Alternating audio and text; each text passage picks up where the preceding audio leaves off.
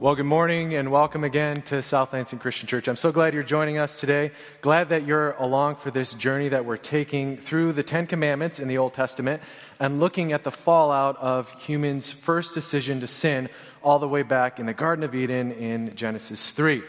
And so we're in week four this week, and, and we've been on a journey together looking at these commandments. And talking about fallout is just something you can't talk about without at least referencing nuclear technology. And so I'm not talking about Barbenheimer today, and I'm not talking about the backlash against Barbenheimer today. What I am talking about is a, uh, a power plant, a situation in which uh, you might be familiar with. It happened back in 2011. But way back before then, in 1967, uh, government specialists, scientists, technology, engineers, all these people came together and began construction on what would become a state of the art nuclear power plant. It was going to have six reactors. It was going to have all of uh, these fail safes and backups. It had generators and DC batteries in case the power went out. It had switching stations. It had an earthquake protection plan in case an earthquake ever happened. It, even it was on the coast, and so there was a seawall, and, uh, and the seawall was designed to keep the plant from flooding. And, and so there were redundancies after redundancies. This was going to be the safest plant yet constructed. There was just one tiny little problem, though. And that was in the construction plan, the, the backup generators were placed in the basement of this plant. And that created a little bit of a flood risk, which was noted by the International Atomic Energy Agency. And they, they pointed that out. Nobody really paid much attention to it. And eventually, as the plant was, was upgraded, generators were placed up on the hill, keeping them out of the flood zone. Problem solved. There was just one tiny little problem still. That problem was the switching station was still in the basement. And so while the generators and the batteries were safe from water, in the event of a flood and power loss, the whole station designed to switch over, to fail over to those generators, would be submerged. That was a bit of a problem, just a tiny one. The plant continued to, to produce power for another 20 or so years until March 11, 2011, the most powerful earthquake to ever have hit the coast of Japan rocked the Fukushima plant and inundated the plant with a 46 foot tall tsunami, which is you know, a little taller than the ceiling in here. Over the next few days, there were three nuclear core reactor meltdowns, and 154,000 people had to evacuate that area. That's more than the city of Lansing's uh, population. To this day, it's the second most severe nuclear catastrophe, uh, like non military nuclear catastrophe, to have ever hit our planet. All of those tiny little problems, they added up to one really big problem. And you know, that seems to be the way that life goes. Often it's the small things, the overlooked things that add up into one really big situation to figure out. And that seems to be the way that humanity has, uh, has been dealing with life ever since the fall. One small choice to sin, to step into sin, has caused so much drama and so much relational fallout ever since. You know, it's those little things that have the biggest impact. It's checking the mirror after you eat your lunch because you might have pearly whites in there, but if there's just one little speck, that's enough to command your coworker's attention. Your classmates will point that out to you. It's putting the pin in your trailer hitch before you take off down the road. Something so small keeps everything connected together so that when you're careening down the road at 70 miles an hour, it all stays there. It's, you know, it's, it's this. It's, it's the key. It's key to your house. Something so small gives you a lot of confidence when you step in through the front door and it's 10 o'clock at night. Often it's these small things, these seemingly inconsequential, that are so essential. And today's, uh, today's commandment from Exodus 20 is just like that. It's one of these commandments that's it's pretty short. It's only four words in our translation today. It's the fewest of any of the letters of any of the commandments. Uh, it's, it's only two words in Hebrew, and it might be something that you don't think you deal with. It, it might be something that you think is short and easy to check off the list and so we can go about our day, right? This command, this commandment, it's not even referenced as many as like as many times as the, the Hall of Fame sins, like lying or adultery or, or you know, idolatry. These things are mentioned over and over again in the Old Testament and the New.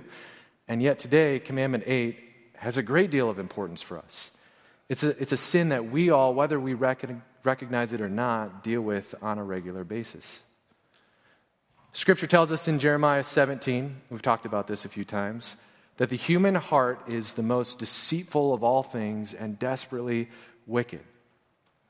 And then Jesus, he intensifies that a little bit more in the New Testament, as he does. And he says this in Mark 7 21 through 22. He says, Out of a person's heart come evil thoughts, sexual immorality, theft, murder, adultery, greed, wickedness, deceit, lustful desi- desires, envy, slander, pride, and foolishness. And so, even when we think we are, are innocent, even when we appear innocent on the outside to others, often it's our hearts that betray us and lead us into sin. So, join me in Exodus chapter 20. We'll start in verse 1 today. Exodus 20, verse 1.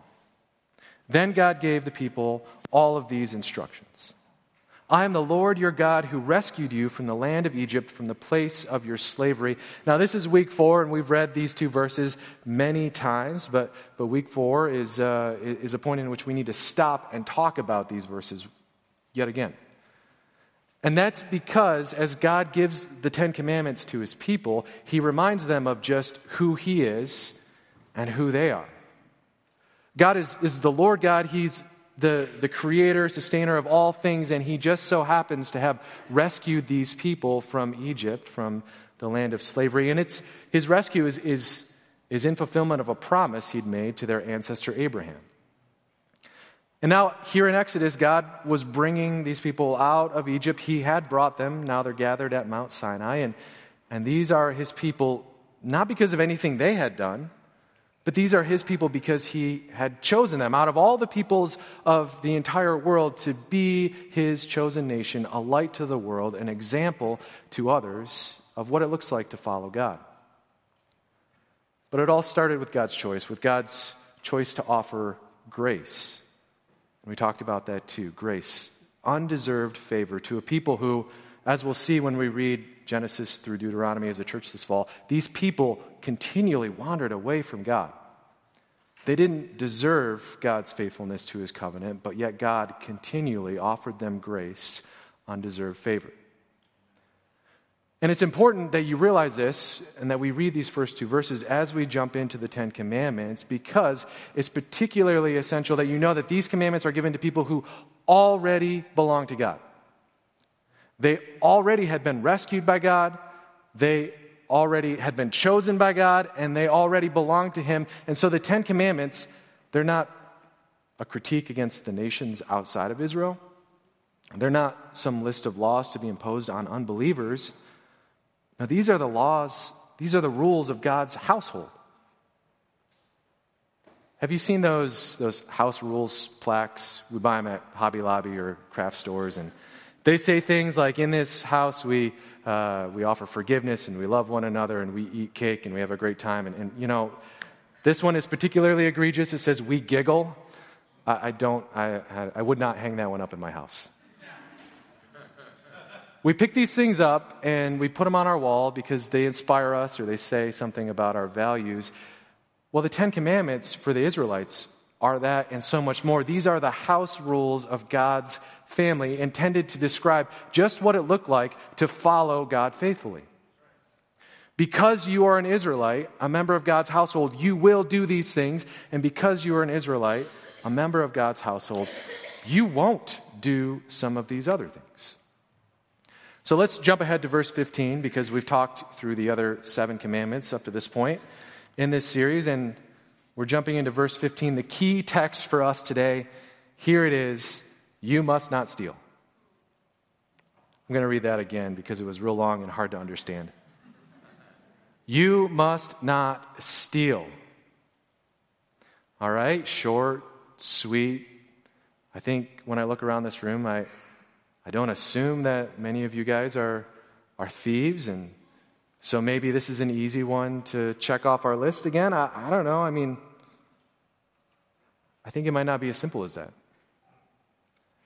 Because the key to, to living out the intention of the Ten Commandments is recognizing the ways in which our hearts are drawn towards sin. You know, Christians throughout the, the centuries have thought about this commandment and, and many others. And Martin Luther, one of the reformers, he said this. He said, when it comes to theft, he said, if we look at mankind and all its conditions, it's nothing but a vast, wide stable full of great thieves. In his opinion, theft was the most prevalent of all, all sins, and yet I, I wonder how, how can that possibly be? Because when's the last time you stole a TV from Best Buy? Was it last week or last month? How about when you were out with your friends on a Friday night? Did you throw in a little Grand Theft Auto? I'm not talking the video game. I mean, no gathering of friends is, is, uh, is complete without a little petty larceny or breaking a law or two, right? I mean, this is ridiculous. We, we look around and, and we think, this is not us. We're, we're not these thieves. Most of us consider ourselves to be pretty good people. And you all, as pretty good people, well, pretty good people don't steal. We're not thieves. And we look at ourselves and we think smugly because we haven't stolen that that we haven't taken any big ticket items, no jewelry heists here, nobody's wallet has ended up in our possession. Well, then this commandment is an easy one to fulfill. And yet, just like fallout from a, a natural disaster clouds our perspective and causes us to have trouble seeing the truth, seeing what's around us, fallout from the first human sin and the continual sin that humans fall into, clouds our perspective. And we don't see the sin that's lurking in our own hearts. And I believe this to be true that theft theft begins in your heart. Now this morning we could talk about the ways in which God's people do struggle with this sin. We talk about, I don't know, things like overreporting your work hours on your timesheet, we could talk about under, under compensating your employees if you're an employer. You know, we could go into cheating in some way on your taxes or not paying the right fees and, and uh, things for, for other areas in society, finding ways to skirt the law. We could talk about, since we've got students here and it's almost a new semester, we could talk about academic integrity, doing your own work, not turning in somebody else's work or some computer's work, but actually earning that degree. There aren't shortcuts there. We could, we could talk about that more. We could talk about getting something that you have no right to through uh, taking, taking credit for somebody else's work in your workplace. We could even go, go deeper and talk about the ways in which modern society takes from some people and gives to some people, and how many of us are unwitting participants in that. And those are all, all discussions worth having, important to have. But I think the discussion we need to have today centers on selfishness. Selfishness, because at its heart, theft overvalues me it overvalues what I want, it overvalues my desires and my wants, and it undervalues everyone else around me. If you've ever said the words, I deserve this, while feeling some jealousy or disgruntlement or some other kind of angst, then you might be treading dangerously close to attitudes, to actions of theft. Jamie and I were fans of the show Parks and Rec back in the day. It's an old show now. Hilarious. Uh, lots of fun. In that show, every year on October 13, uh, Tommy and Donna would go and they'd have a, a, day that was called Treat Yourself Day. And those of you who've seen the show, you've seen this. It, it's hilarious. On this day, they, they go out and they just indulge, no matter what. They buy whatever they want, they eat whatever they want, they do whatever they want. It is a day to treat themselves. And ever since the show aired that episode, again back in 2011, many of us in America have adopted this attitude. And it makes sense because we're busy and we're overextended and we're worn out and we just want a way to, to relax and, and take care of us, a little, a little self care. We deserve a break. At least we tell ourselves that. And so we self indulge. But the thing about this kind of indulgence, the thing about this this kind of taking whatever we want is, is kind of like it's kind of like feeding a fire. The more that you feed the fire, the fire doesn't get smaller. The fire flares up and continues to get bigger and bigger. And I think the more that we take, take, take, the more our desires grow and the more that we feel we deserve everything and no one can stand in our way. Turn with me to Romans 13. The Apostle Paul talks about some of these commandments in Romans 13, and he makes, he makes a couple striking statements. Romans 13, starting in verse 8 Owe nothing to anyone except for your obligation to love one another. If you love your neighbor, you will fulfill the requirements of God's law. That's a striking statement right there. If you love your neighbor, you will fulfill the requirements of God's law. That's something to, to reflect on and let sink in as you leave here today. Verse 9 For the commandments say, you must not commit adultery, you must not murder, you must not steal, you must not covenant, covet. These and other such commandments are summed up in this one commandment love your neighbor as yourself. Love does no wrong to others, and so love fulfills the requirements of God's law. I'll read that one more time. Love does no wrong to others, and so love fulfills the requirements of God's law. It's really as simple as that. Simple, not easy. And so when our hearts lead us to overvalue our wants and our desires and our positions, when we think that we deserve things and are entitled to them, we need to remind ourselves that there are no victimless crimes out there and that our tendency to just take, take, take whatever we want always has consequences for us as well as for others. And as Paul says, love does no wrong to others. You know, the biblical definition of love is, is putting another, another person's highest good above our own. And, and if that's the case, it's, it's kind of counter, countercultural because our definition of love is often follow your feelings or your gut. But again, the biblical definition of love is another person's highest good being placed above your own. Theft is, is kind of the opposite of that. It's putting your needs and your desires and your wants over everybody else's. And people of God, even if you know you haven't stolen a, a TV, even if you are not engaged in acquiring things from your neighbors dishonestly, how many times a week, how many times a day are you te- tempted to make decisions that, that only benefit you? To make things, to take things, to, to do things that have as their single purpose your comfort, your desires, your so called happiness. I think if we're honest with ourselves, we're tempted to do that all the time. Theft begins in your heart, and it's a sin of pure selfishness. And so, as we, the church, as we, got, as we God's people, begin to grapple with this reality uh, of the nature of theft and God's prohibition against it, what are we supposed to do as a community of believers? Well, I think we can take two, two steps. The first one is we can acknowledge that God is the source of all that we have, all of our possessions. And then we can choose to love. As to that first one, Christians hold and have held for our entire history that all that we have belongs to God. It's ultimately His. He's the creator, He's the originator. Wally leads us in this song that says, uh, The earth is yours, the earth is yours, and, and all within. We give you thanks.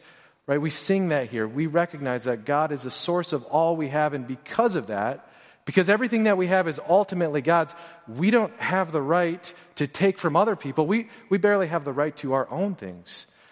We're just stewards, entrusted with what we have intended to use it to bless others, to build God's kingdom, to be generous. So we certainly don't have the right to take. We might not even have as much of a reason or a right to treat yourself as, as we think we do sometimes. Because all of our stuff, all of our neighbors' stuff belongs to God. And so keeping, keeping this in our mind should help us keep our hearts in check. That's number one. Acknowledge God as the source of, of, of everything we have. Number two, this is the easy one, the simple one. Not so much. We choose love. As Paul says again, love does no wrong to others. And so, and so instead, we seek their good. We look out for their best interest above our own. We choose to sacrifice instead of to hoard. We choose to give instead of to take. And, and so when you are tempted to take what's not yours, ask yourself Am I living in love? Am I living in love? Remembering these two things God's ownership of our stuff, our duty to love one another is essential because as we go out in this broken, fallen world, these are not the values of our world. Our world is all about acquiring more and setting ourselves up for greater levels of self importance and power and, and taking, taking, taking. That's what our world is like outside of the church. And our world needs us, it needs the people of God to come along and show them just what it looks like to serve a risen Savior, to serve a God who's righteous and just and loves and cares for his people. When we choose to follow the commandments, when we abstain from theft as well as, as from all the rest, we are showing the world just what kind of a God we serve. A God who's, who's just and loving and invites people into his community. So, theft, that's theft. It might seem like a small sin, a small commandment, for sure. It's short, but not insignificant. Might seem like something that you haven't dealt with regularly or that you don't see yourself stepping into, but the reality is when we examine our hearts, it's a sin that, that plagues all of us. And it's a sin that devalues others while it seeks to prop our own sense of self worth up by taking and being selfish and getting and acquiring more. Because theft truly begins in your heart. Hey, this morning as we, as we head into what's next, I want to remind you just one more time that the Ten Commandments are written to God's people, household rules for people who belonged to God already, and yet they were continually pulled off into sin, away from God, going to do their own thing. They continued to deal with the fallout of Adam and Eve's decision in the garden of the sin that infects humanity, and we're the same way. We're the same way. Sin continually knocks at our door and, and, and tries to get us to take steps away from God. And we need remember reminders like the, the Ten Commandments. We need reminders like Paul's words in Romans 13 about just who we need to be and who God is. So we have this commandment you must not steal. And so I wonder this week, how's that going for you? Where do you find yourself overvaluing you? Where do you find yourself undervaluing those around you? And, and what do you need to do about that? I see one of our elders heading to the back already this morning. As we move into what's next, we'll have a chance to worship and to respond and to sing together. And we would love to have a conversation with you about what God might be doing in your heart. Is God identifying, convicting you, identifying sin in your life? If so, man, we want to pray with you. We want to hold you accountable. Find us after the service, during the next part of the service, and let's have a discussion about what God is doing in your heart because theft begins in your heart. But we believe that God can redeem our hearts. Hey, people of God, would you pray with me this morning?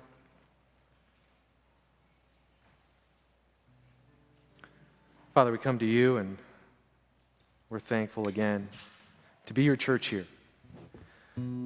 God, we're thankful for the people in this place, the people joining us online. We're thankful that we are your church, not bound by the walls of this building, but worshiping with our brothers and sisters across the city today, across the state, and around the world on a Sunday. God, we're thankful that our history goes all the way back to Moses and the Israelites and, and beyond, and that since then you've been calling your people to step out of their own way, out of sin into to life. God, I pray that as we go out from this place, that, that you would reveal to us the sins that so easily beset us, the, the things that cloud our perspective, the ways in which we're not measuring up. And God, help us to boldly examine our, our hearts, our lives, and to be willing to take steps towards you. So, Holy Spirit, convict us of sin In Jesus Christ, we pray that you are glorified here among us today and as we go out into the world. We pray these things in your name. Amen. We get a chance now to respond to God in worship. And the way that we worship here in response, we do that a few different ways. We'll sing some songs. And as we sing some songs, we also get to respond by sharing the Lord's Supper and worshiping God that way. And we get to respond in worship by, by sharing together and being generous. So as we sing, we invite you, if you're somebody who's made Jesus the Lord of your life, to come and join us at one of the tables around the room. The Lord's Supper is set up on that, and that's the juice that reminds us that Jesus' blood was spilled for you and for me, and the bread that reminds us that his body was broken. But the Lord's Supper also reminds us that Jesus didn't stay in that grave, that instead he was, he was resurrected, and that we have a future and a hope to look forward to. And so today, as we stand and as we, as we sing, I hope that you'll remember that. And that if, as Wally said, the baptistry might not be quite as warm as we'd like, but that if you feel like Jesus has been working on your heart and that God has been leading you toward this, that today is a great day. That today could be that day for you. So won't you come as we stand and sing?